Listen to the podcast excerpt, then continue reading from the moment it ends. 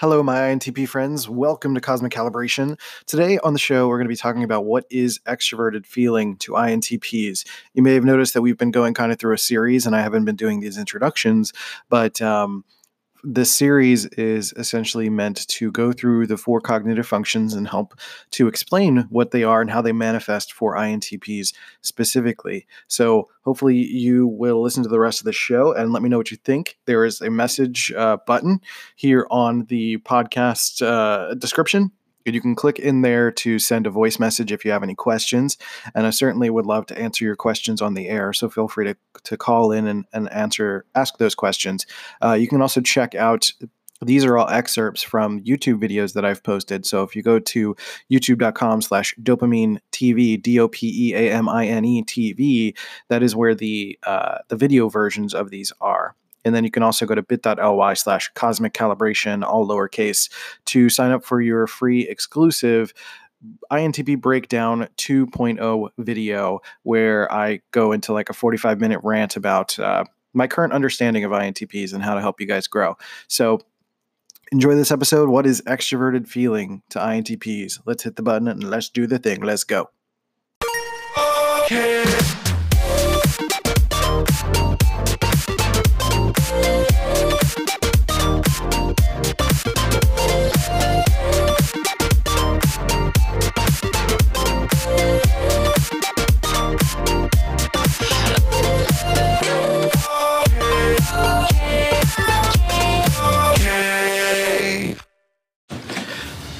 Everybody, C Note here, and welcome to Dopeamine. I am Christian Rivera, your cosmic calibrator, and I help INTPs connect to themselves and the universe through personality typology. And uh, we're wrapping up this four part series talking about the cognitive functions of INTPs, and uh, we've gotten to the one that is probably the most contested and challenging for INTPs, and that is extroverted feeling. Ah. it's scary, right? But it's it's like being scared of a baby because it's a baby function. Now, extroverted feeling is the inferior function in our cognitive stack.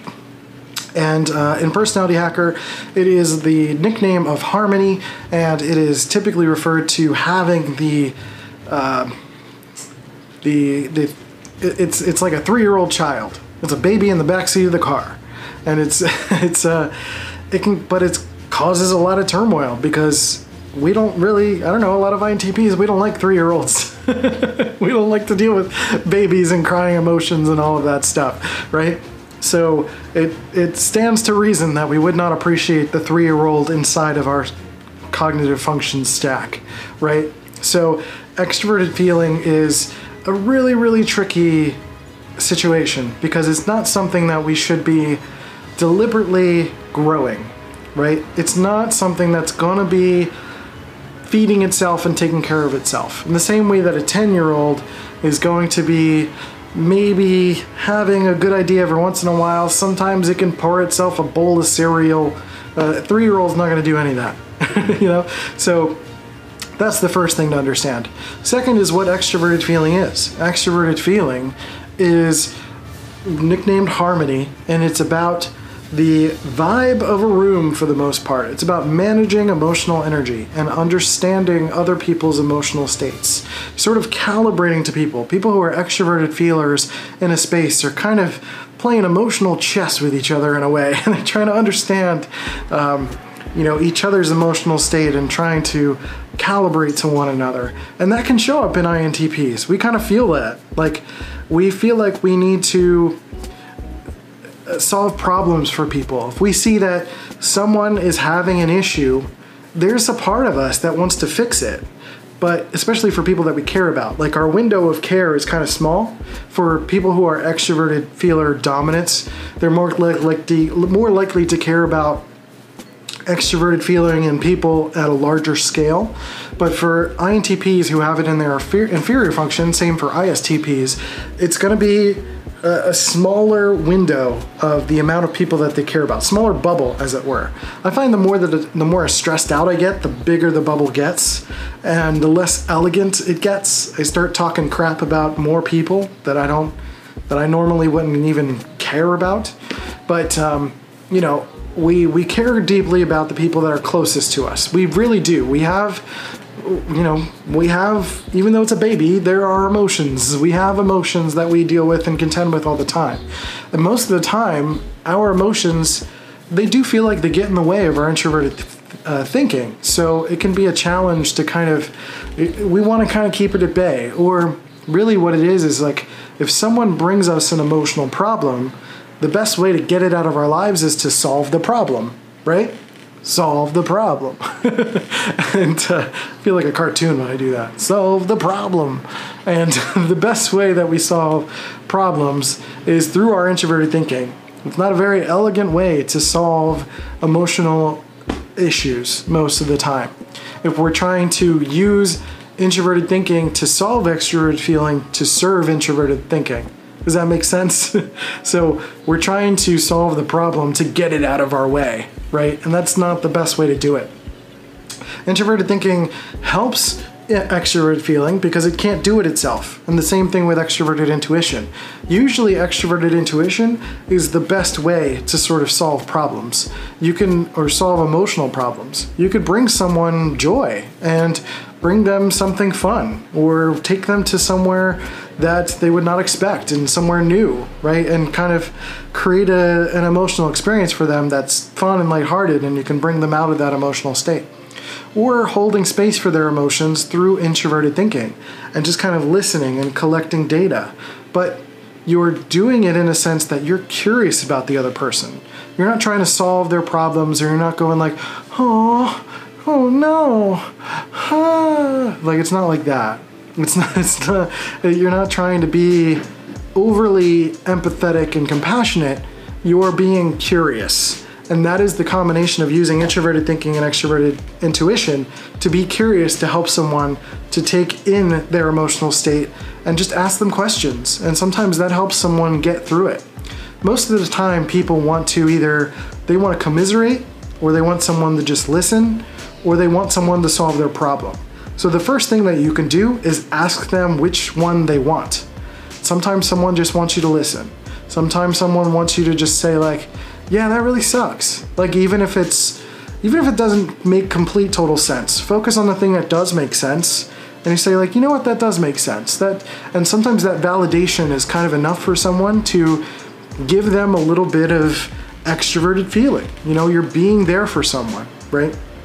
So at its core, the best way to solve for extroverted feeling is to integrate it into your introverted thinking. Be thoughtful, be considerate, be caring, for the people that you care about or the people that you have experiences with and or the people you come across, you know, and utilizing curiosity and utilizing that extroverted intuition to create connection because that's sort of a byproduct of using extroverted intuition to be playful with people is that it creates connection and connection is another important aspect of extroverted feeling is that seeking of connection uh, between people an emotional connection, and that's why it's called harmony. It's about making sure that everything is copacetic.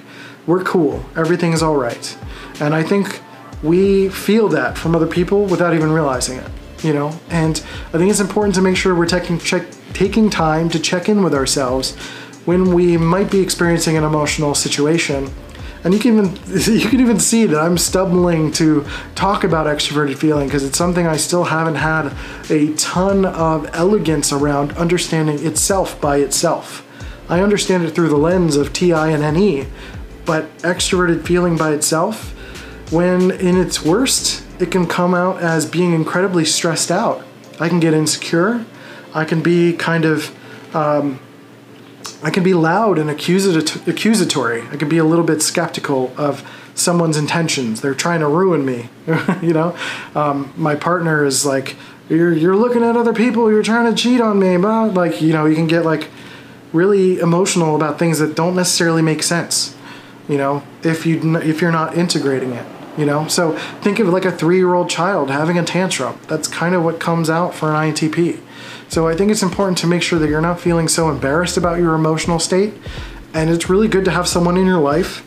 For me, it's like my podcast and my partner. She's amazing at holding space for my emotions, but she's an FI user. FI users, finding an FI user in your life that can hold space for your emotional state ugh, that's amazing to be able to work through that and deduce. Because the most important thing about extroverted feeling is that it is an extroverted process.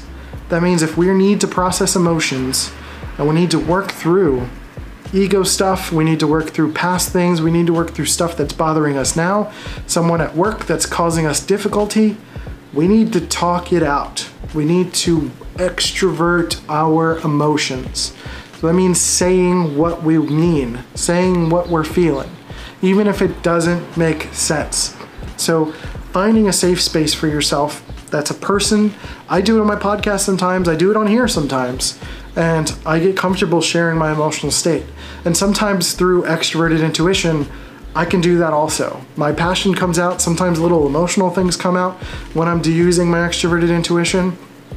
And sometimes I can get into new scenarios that bring up an emotional thing for me and then I can know how to deal with it because I'm already extroverting. I'm already out into the world and I can more comfortably express myself. You know, think about a comedian that is expressing their sort of deepest, darkest emotional states via comedy. You know, that's a really healthy way to express extroverted feeling, right? So, those are just a couple examples. Uh, for the most part, I talk about extroverted feeling and accessing emotions and managing emotions and all of this stuff in my experience with emotions because I had a ton of issues with my past. I've been divorced. I've had a lot of problems in my life around emotions. My father is an ESFJ.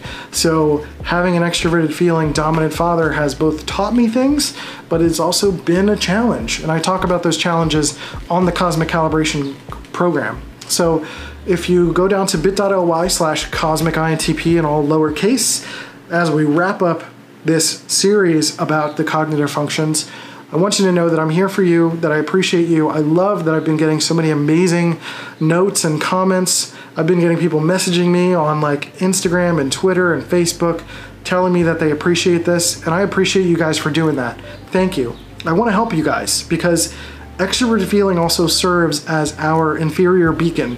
What that means is that it's it's it's kind of our ambition. Because it's our weakness, we sort of use introverted thinking to to have an ambition to help people through our information. So for me, being able to connect with other INTPs, to connect with people one-on-one is it's just amazing. I love it. It, it really brings my life full circle and gives me that extroverted feeling, happiness that like you just can't get by trying to fake it as an INTP. You know, it's the most genuine because I'm helping you guys and I care about other INTPs seeing their potential and growing. So I want to help you connect yourself to yourself and the universe via the Cosmic Calibration Program. So it's 15 segments, bit.ly slash cosmic INTP, all lowercase, of me talking in an audio podcast format. And in between each, you can ask me questions on Voxer. We'll converse back and forth. You can introduce yourself. You can tell me what your issues are and um, what you're working on and what you're excited about. And we can just talk and figure out some issues and let me know what your context is. And I'm here for you. So that's the point. If you have no one else in your life, that's a chance for you to connect with me and we can take a few weeks. We can work out some of the issues that you might be having in your life or trying to understand yourself a little bit better so that you can go forth and be the best INTP that can contribute to society as much as possible. I always think about Isaac Newton and Albert Einstein, both were INTPs and some of the most amazing and game changing people in existence. And I think every INTP has that potential in them, but the world is not always built for us. The world is not always built for our type of thinking. They don't always appreciate that we're trying to create, we're trying to deduce things, we're trying to break down people's beliefs. But it's important for us to find ways to do it in a delicate manner that doesn't sacrifice who we are, that still gets to the point, that still scrutinizes, that still collects all the information that we want, but doing that while accessing joy and doing hard work. It's all incredible and amazing. So, Cosmic INTP, sign up and do the thing. So that's that's it. That's it for this four-part little series. I appreciate you guys. Take care of yourselves and each other, and I'll catch you next time on Dopeamine. See you guys.